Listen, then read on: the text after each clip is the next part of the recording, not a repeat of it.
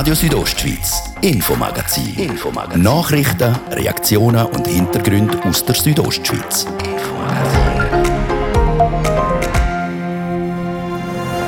Fertig frühe Pension auf Kosten der Kantonskasse. Außer für Fälle, die grundsätzlich unter physischer und psychischer Belastung geschafft haben und auch so gerechtfertigt ist, dass die frühzeitig in Pension gehen können. Der Grosse Rat schiebt den breiten Frühpensionieren in der Verwaltung der Regel.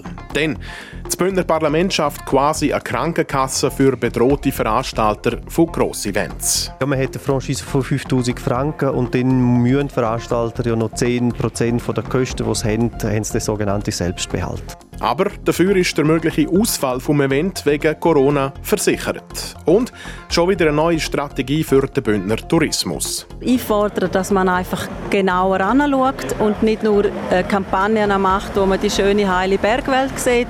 Das Kantonsparlament schenkt dem Ruf vom darbenden Bündner Städtetourismus Gehör. Das ist das Infomagazin bei Radio Südostschweiz. Im Studio ist der Gian Andrea Accola. Einen guten Abend.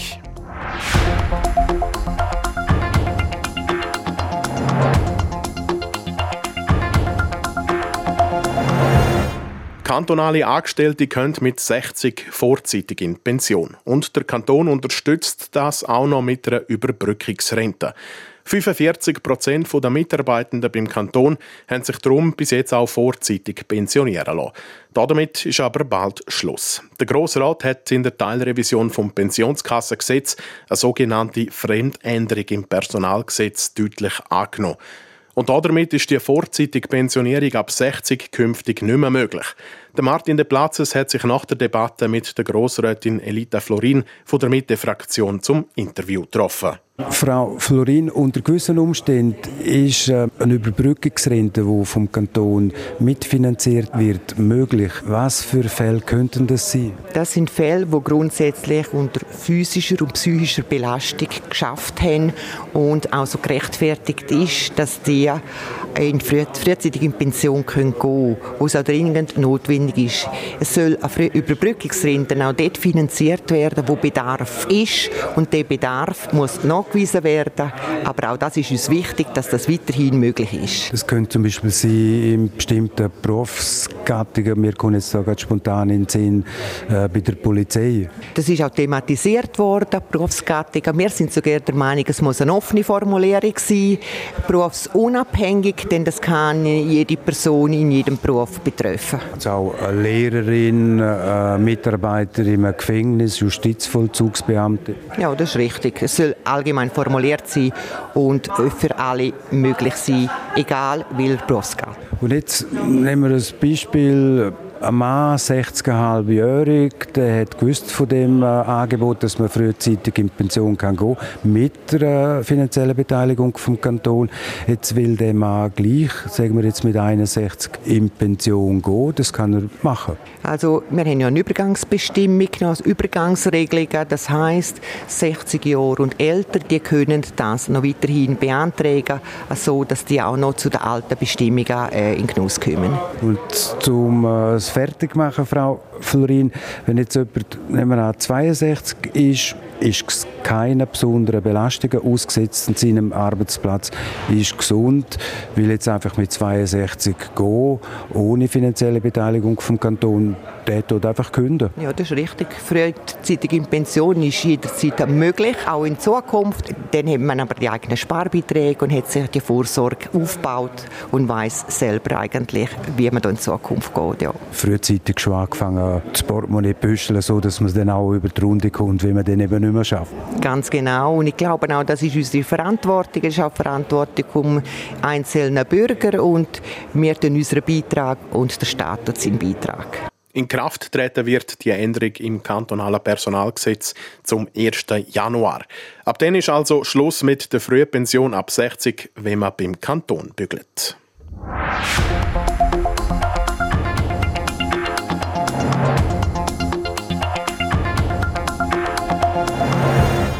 Der Grosse Rat hat heute ohne Gegenstimme eine Notverordnung für Grossanlässe von der Bündner Regierung gut geheissen.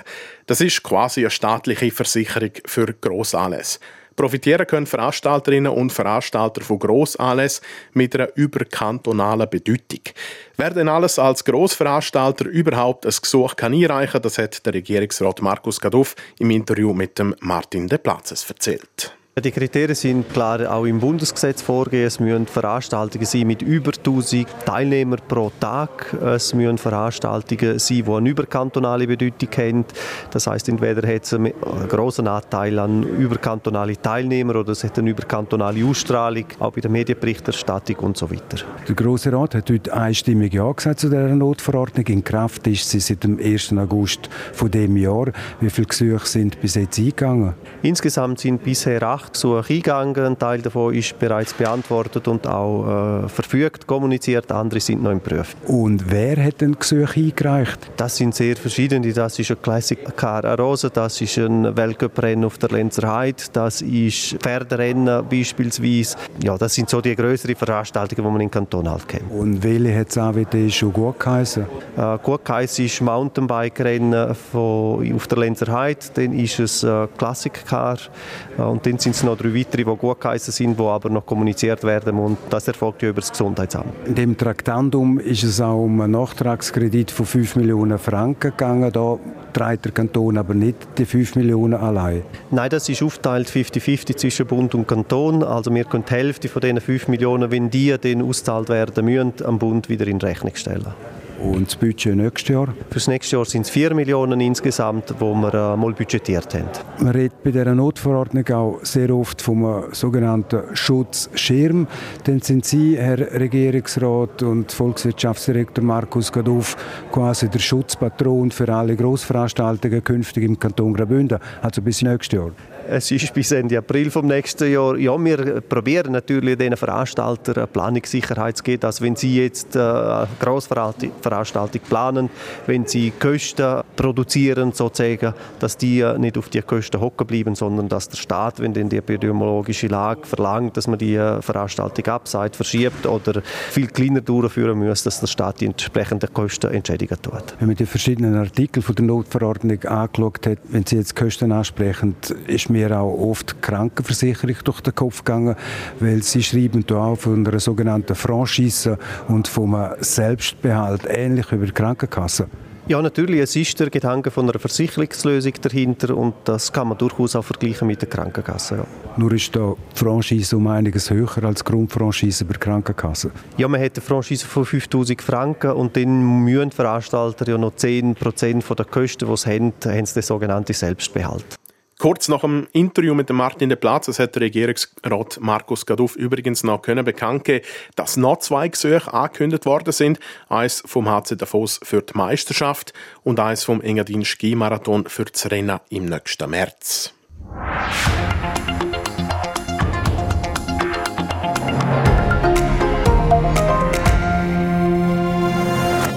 Wir bleiben beim Grossen Rat. Der hat heute einen Auftrag von der Vera Stifler an die Regierung überwiesen.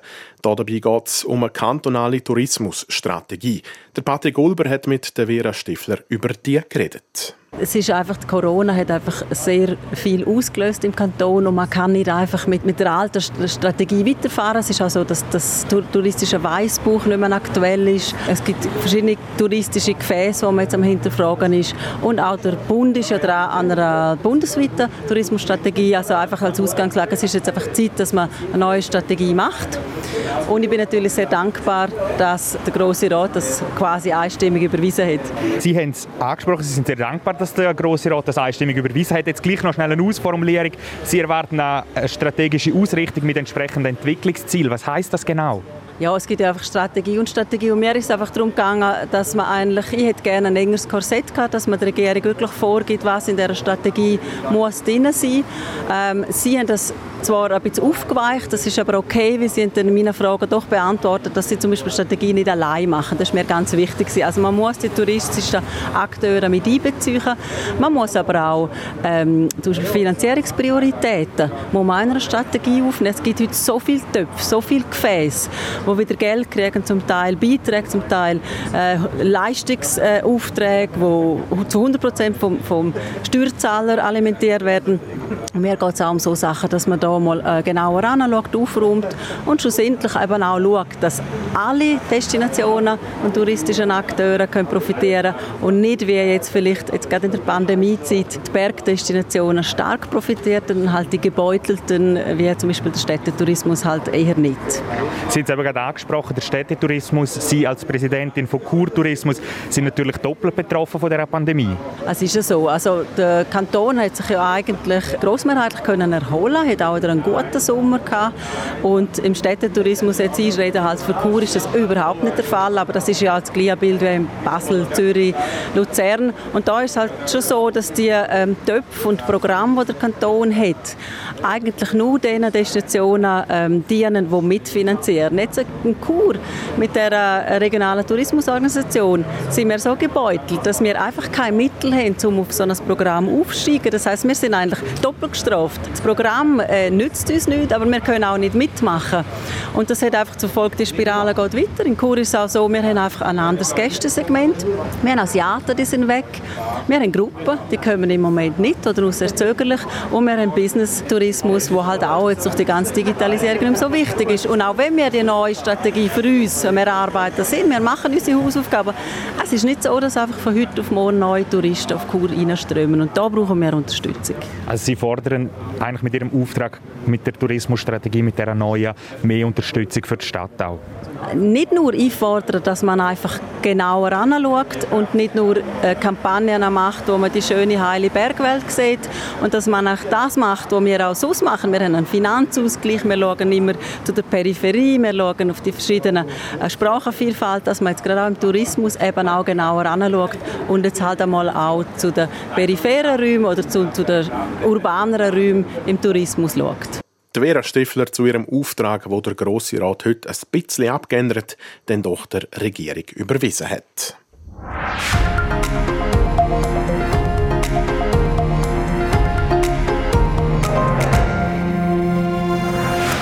Gelbe und grüne Karten, nein, ich rede nicht von Fußball. Auf der einen stehen Vorschläge, auf der anderen Themen zum Diskutieren. Mit der Hilfe dieser Karten hat heute Morgen die Jugendarbeit Graubünden auf dem Kur Theaterplatz die Grossrätinnen und Grossräte auf Jugendthema aufmerksam gemacht. Ein Beitrag von Francesca Albertini und dem Anjan Sprecher. Auf dem Theaterplatz in Chur hat heute Morgen ein Anlass vor Jugendarbeit Graubünden stattgefunden. An diesem Anlass hat die Jugendarbeit mit Mitgliedern aus dem Grossen Rat über Themen geredet, die Kinder und Jugendliche beschäftigen. Samuel Gilgen, Fachstellenleiter vom Dachverband Kinder- und Jugendförderung Graubünden, erklärt, wie sie das genau gemacht haben. Indem dass wir ihnen Fragen stellen, zum Beispiel zur Beteiligung von Kindern und Jugendlichen in ihrer eigenen Gemeinde. Wo dürfen Kinder mitreden? Wie ist das allenfalls institutionalisiert? Was gibt es für Möglichkeiten? Was gibt es für Treffpunkte? Was gibt es für Räume? Wie sind sie auch mit Kindern und Jugendlichen im Austausch? Dass sie finden, das ist ein guter Ort, wo ich gerne daheim sein und auch in Zukunft daheim sein. Ein Tag mit einem Pistenbully mitfahren oder Schach spielen lernen. Das sind Erlebnisse, die die Jugendarbeit Graubünden möglich macht. Sie organisiert für Kinder und Jugendliche Freizeitbeschäftigungen wie Spiel und Sport. Die Jugendarbeit ist also kurz gesagt ein soziales Angebot von Graubünden. Kinder- und Jugendförderung wirkt. Das ist das Hauptthema vom heutigen Anlass in Chur. Michael Lardelli, Jugendarbeiter von Langquart, erklärt, was er sich vor Zusammenkunft mit der Bündner Politik erhofft. Eigentlich geht es eben darum, um mal mit diesen Grossräten ein bisschen ins Gespräch zu kommen, dass man beim, beim, Thema Jugend bleibt, dass man ihnen ein bisschen vielleicht vor Augen führt, äh, eben, dass wir auch da sind, dass die Jugendförderung wichtig ist und das präsent behalten eigentlich, das Thema. Zur Sprache bringen wollen, haben die Jugendlichen heute verschiedene Themen, die sie im Alltag beschäftigen. Zum Beispiel Wie kommt ein Jugendlicher heim? Oder wo treffen sich Jugendliche im öffentlichen Raum? Dürfen sie dort sein? Sind sie überhaupt willkommen oder eher unerwünscht dort? Was kann man vielleicht dagegen machen oder dafür machen, dass es schlussendlich für alle Seiten stimmt ein bisschen. Und so haben wir auch Themen wie zum Beispiel, wie viele Jugendliche in meinem Umfeld absolvieren eine Lehre oder eine höhere Ausbildung. Und es scheint, als wären die Jugendlichen auf dem Churer Theaterplatz doch am einen oder anderen Ort auf offene Ohren gestoßen. Zum Beispiel bei Mitte-Grossrätin Gabriela Tomaschett vom Kreis Disentis. Also ich finde das sehr gut, dass äh, die Jugendarbeit jetzt auch hier sichtbar gemacht wird. Das ist eine wichtige Aufgabe, äh, dass wir äh, das unterstützen und auch fördern. Zur Begegnung zwischen den Jugendlichen und der Bündner Politik kommt es während der Session übrigens all zwei Jahre. Ein Beitrag vom Anjan Sprecher und der Francesca Albertini.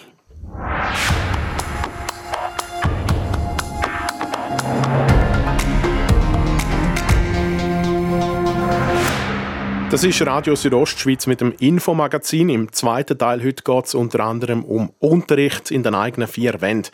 Wir wollen wissen, wie verbreitet das Homeschooling oder der Privatunterricht in Graubünden ist. Ihr hört es gerade nach ein bisschen Werbung, der Kurznachrichten am Wetter und dem Verkehr. Swisscom präsentiert Big Air Kur.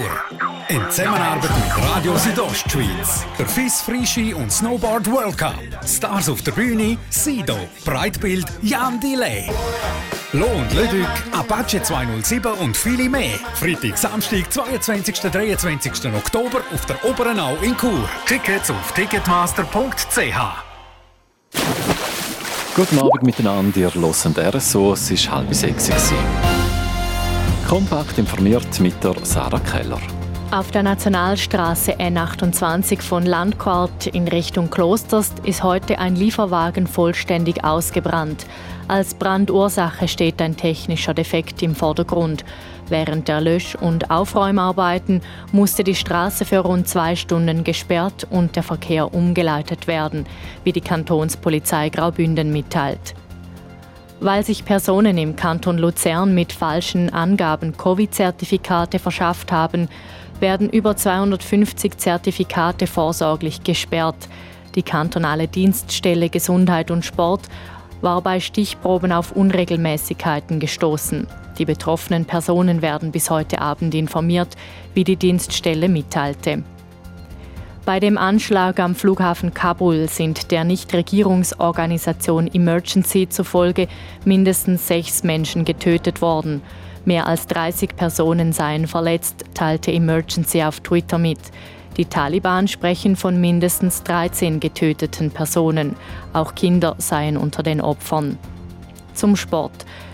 Die Schweizer Beachsoccer-Nationalmannschaft hat an der WM in Moskau mit einem 10 zu 1 Sieg über Uruguay die Halbfinals erreicht. Im Halbfinal vom Samstag trifft das Team auf den Sieger der Begegnung Russland-Spanien. Wetter. Präsentiert von ihrem Wander-, Ski- und Winterschuhspezialist Bläse Sport und Mode an der Voa Principala in Lenzerheide. Jetzt am Abend ist es grösstenteils bewölkt und im Sarganserland und in Nordbünden gibt es am Abend auch einzelne Regengüsse. Die ziehen dann in der Nacht auch bis in Mittelbünden rein.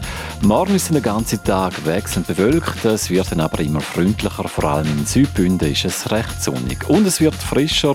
In Chur gibt es morgen gerade mal 19 Grad, in diesem 16 und in Davos 12 Grad. Verkehr A3 Zürich in Richtung Chur. Da braucht es weiterhin Geduld zwischen Niederurne und Morgen. Staut wegen einer Baustelle mit einer Wartezeit von 25 Minuten. Und umgekehrt auch in Quarten, da brauchen wir 5 Minuten länger. A13 Tausis in Richtung Chur. Da haben wir dichten Verkehr bei Reichenau und stocken dort auch grossräumig in Chur wegen dem Feierabendverkehr. Und weiter geht's mit dem Gian Andreacola und dem zweiten Teil vom Infomagazin.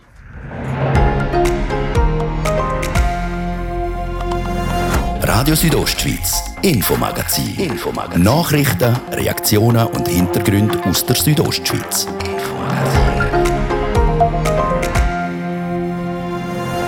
Im Oberwallis sträuben sich die Mitte-Politiker, um den alten Namen CVP aufzugeben. Wie sieht das in Graubünden aus? Wir haben das nicht aufgeschlüsselt pro Region, wie dort abgestimmt worden ist auf kantonaler Ebene. Wir fühlen den Fusionspuls bei der Bündner Mitte. Und gute Zahlen für den grössten Bündner Stromkonzern Repower. Noch besser sind aber die Aussichten mit der Energiestrategie 2050. Also ich glaube, die Entwicklungen die helfen an einem Projekt Lago Bianco ganz sicher. Ein Gespräch über die Zukunft vom Strom aus Graubünden.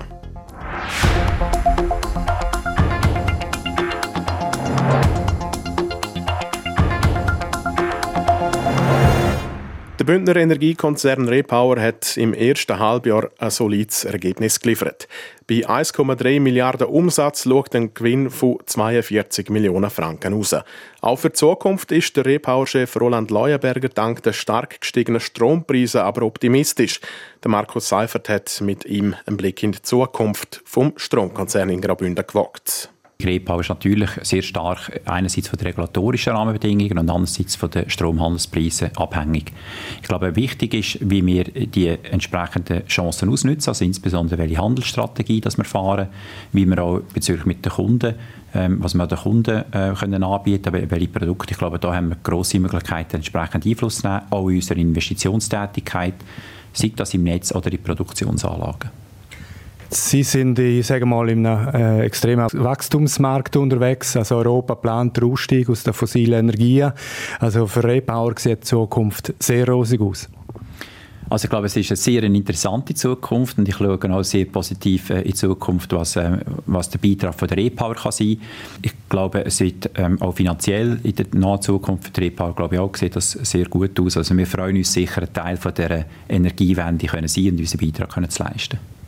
Mit dem Ausstieg aus äh, fossilen Energieträgern braucht es Speicherkapazitäten. Ihr habt einmal ein Pumpspeicherkraftwerk Lago Bianco geplant. Äh, das ist momentan sistiert, also quasi in der Schublade. Jetzt, äh, was muss passieren, dass man das wieder führen nimmt, das Projekt? Also ich glaube, die Entwicklungen, die helfen an einem Projekt Lago Bianco ganz sicher. Oder? Man hat das äh, auch gesehen jetzt in der, in der Botschaft zum Mantelerlass, wo der Bundesrat erlassen hat, ist die ganze Thematik, insbesondere Winterstrom, Speicherkapazität, Flexibilität, die nimmt sehr stark zu. Wir haben ja mit dem äh, Projektkraftwerk Lago Bianco noch eine Zeit bis 2027 und ich glaube, die Rahmenbedingungen verbessern sich jetzt äh, ganz aktuell und wenn wir da auch gesamteuropäisch eine gute Lösung finden, dann äh, ähm, glaube ich auch, haben wir dort wieder eine Chance, dass wir das Projekt auch wieder aufnehmen können. Also Sie glauben fest daran, dass Lago Bianco realisiert wird? Ich glaube, die Aussage ist schwierig zu machen, oder? weil es kommt natürlich selbstverständlich bei so einer Investition massiv auf die Wirtschaftlichkeit darauf an. Und heute wird die noch nicht geben, aber ich kann die nicht ausschließen, dass jetzt aufgrund von der aktuellen Entwicklungen, wo man auch politisch erkannt hat, dass sich die Rahmenbedingungen nicht ändern, dass die Wirtschaftlichkeit auch in fünf oder in zehn Jahren geben könnte Schauen wir mal auf die weniger erfreuliche Zukunftsperspektive. Also das Rahmenabkommen der Schweiz mit der EU ist gescheitert. Äh, damit wird auch das Stromabkommen mit der EU äh, relativ schwierig. Man weiß jetzt auch nicht genau, wie das vorwärts geht. Machen Sie sich da Sorgen in diesem Bereich? Ja, selbstverständlich. Und zwar, ich glaube, wir alle in der Strombranche, oder wir möchten äh, unser Land, unsere Bevölkerung äh, sicher können mit Strom versorgen Es ist ja nicht so, dass äh, Repower jetzt einen gesamtschweizerischen Stromversorgungssicherheitsauftrag hätte, aber ich glaube, auch von unserer DNA sind wir, sind wir dem verpflichtet und Repower ist auch entsprechend in den Gremien mitvertreten, wo sich dem Thema annimmt. Also ich glaube, das Thema Stromversorgungssicherheit, insbesondere Winterstrom, ähm, Thematik März, April, das ist enorm wichtig und ich glaube, es ist auch wichtig, dass wir da ganz konkrete, machbare Lösungen haben. Äh, letzte Frage. Die Energiestrategie vom Bund beinhaltet den Ausstieg von den Atomkraftwerken. Ähm, jetzt diskutiert man das wieder, ob man die Stromlücke kann schliessen ähm, ohne Atomkraftwerk. Was ist da Ihre Meinung? Also ich glaube, wichtig ist, dass man die, die Diskussion ehrlich führt. Oder? Die 24 Terawattstunden von 60, die die Atomkraftwerke heute beitragen, CO2-frei, die müssen wir irgendwo kompensieren. Und zwar nicht nur in der Menge, sondern auch in der Leistung.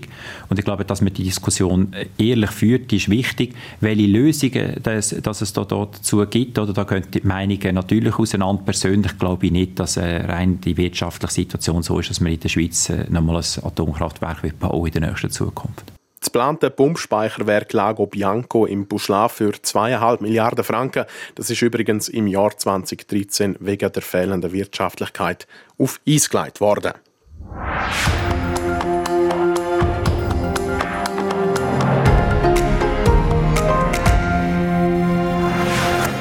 Die Woche hat in Chur die erste Delegiertenversammlung der Mitte Graubünden stattgefunden. Informiert hat der Co-Präsident Kevin Brunold dort unter anderem darüber, wie es in den verschiedenen Kreisen mit der Umsetzung vom Namenswechsel und der Parteifusion aussieht. In etwa zehn Kreisen ist der neue Name unter Dach und Fach, Zitat Ende. In den anderen soll es auch bald so weit sein. Der Martin de Platzes hat im Gespräch mit dem Kevin Brunold dann gleich noch herausfinden ob denn wirklich auch alle Regionen mit dem Namenswechsel einverstanden sind. Eine Region in der Schweiz, die standhaft dagegen ist, um äh, den Namen aufgeben, CVP, das ist äh, die CVP im Oberwallis. Eine derartige Situation haben sie nicht im Kanton Graubünden, dass eine Kreisensektion jetzt explizit sagt, nein, wir wollen die äh, neue Mitte nicht sein, wir wollen weiterhin CVP sein. Nein, solche Situationen haben wir nicht. Der Namenswechsel ist ja schon bei der Umfrage sehr hoch angenommen worden. Wir haben das nicht aufgeschlüsselt pro Region, wie dort abgestimmt abgestimmt worden ist auf kantonaler Ebene und äh, es hat auch nicht an den Delegiertenversammlungen Widerstand gegeben äh, gegen den Namenswechsel. Es sind auch klare Ergebnisse gewesen. und darum überrascht es mich jetzt auch nicht, dass nicht in den Kreisparteien äh, Widerstand gibt von den Verantwortungsträgern, die jetzt das im Vorbereiten sind gegen die Namensänderung. Also mir ist nicht bekannt, dass irgendwo sollte große Opposition geben, die einen Namenswechsel nicht unterstützt. Sie sind auch informiert betreffend der kommenden Regierungsratswahlen. Bis jetzt hat Mitte Graubünden drei Sitze in der Bündner Regierung.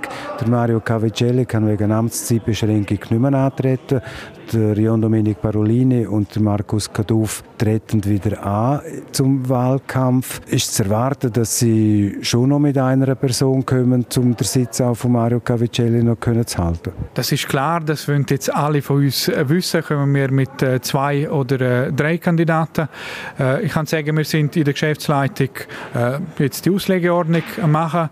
Wir haben die zwei bisherigen Mandatsträger, die noch mal antreten können, die bekannt haben, dass sie Interesse haben um nochmal für Mitte Graubünden antreten.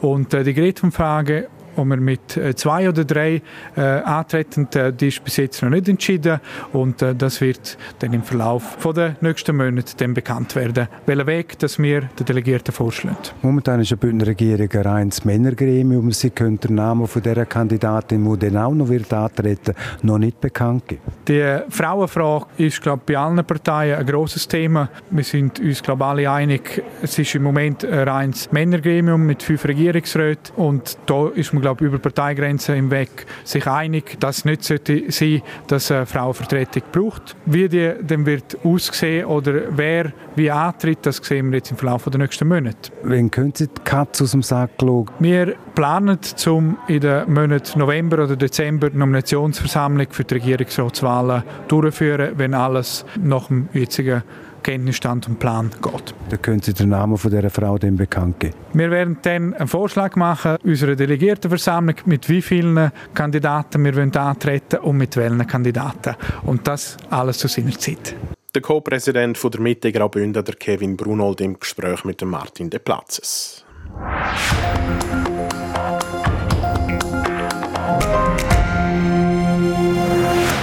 3 plus 2, das gibt in der Regel 5. Nehmen schreibt man gross und Chur ist die Hauptstadt von Graubünden. Das und vieles mehr sind Sachen, die Schülerinnen und Schüler in der Schule lernen. Rund 3000 Kinder in der Schweiz gehen nicht in eine öffentliche Schule. Sie werden stattdessen von daheim aus unterrichtet. Wie verbreitet Homeschooling auch zu Graubünden ist, das erfahren wir jetzt im Beitrag vom Anjan Sprecher. Gerade mal als erstes. Ja, in Graubünden gibt es Kinder und Jugendliche, die nicht in der Schule, sondern daheim unterrichtet werden.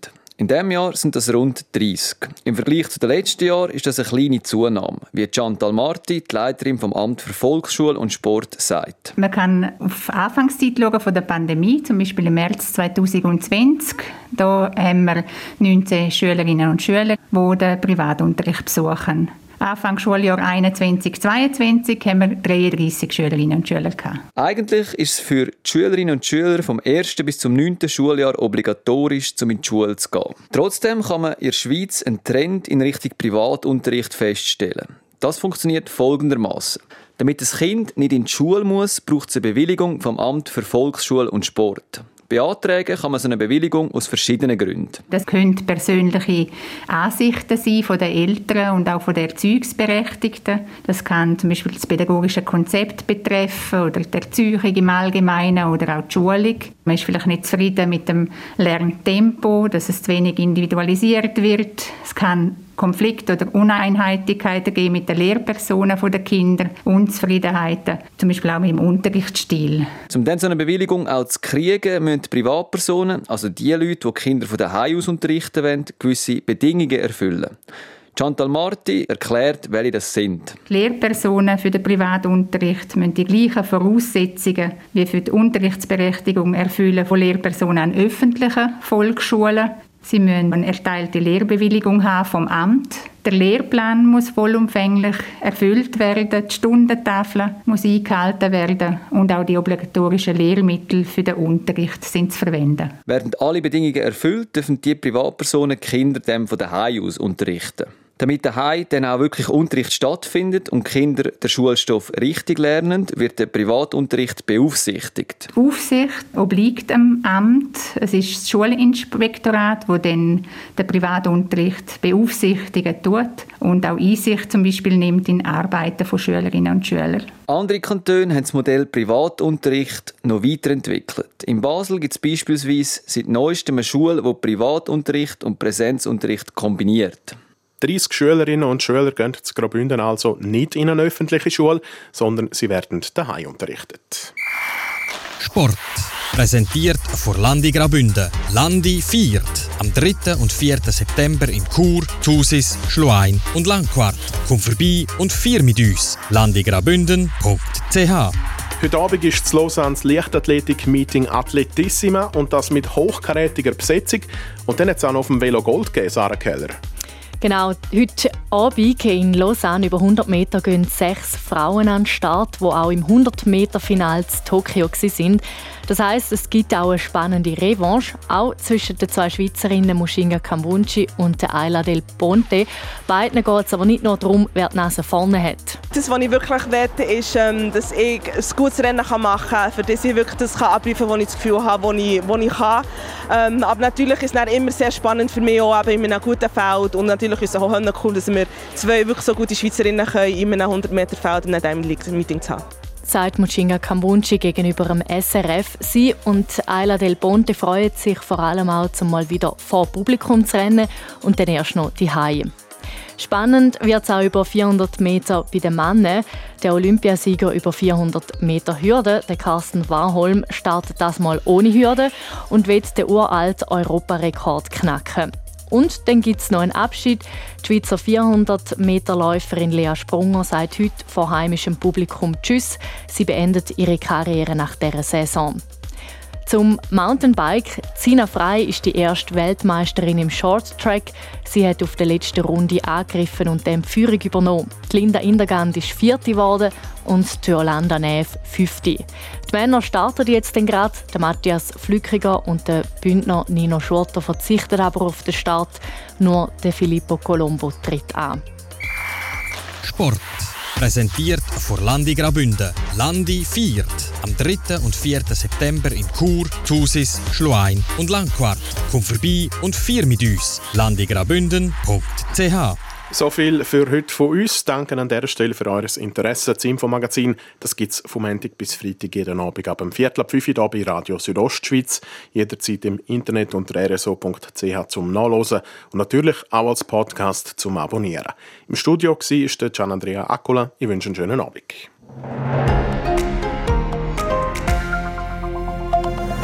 Radio Südostschweiz, Infomagazin. Infomagazin. Nachrichten, Reaktionen und Hintergründe aus der Südostschweiz. Infomagazin.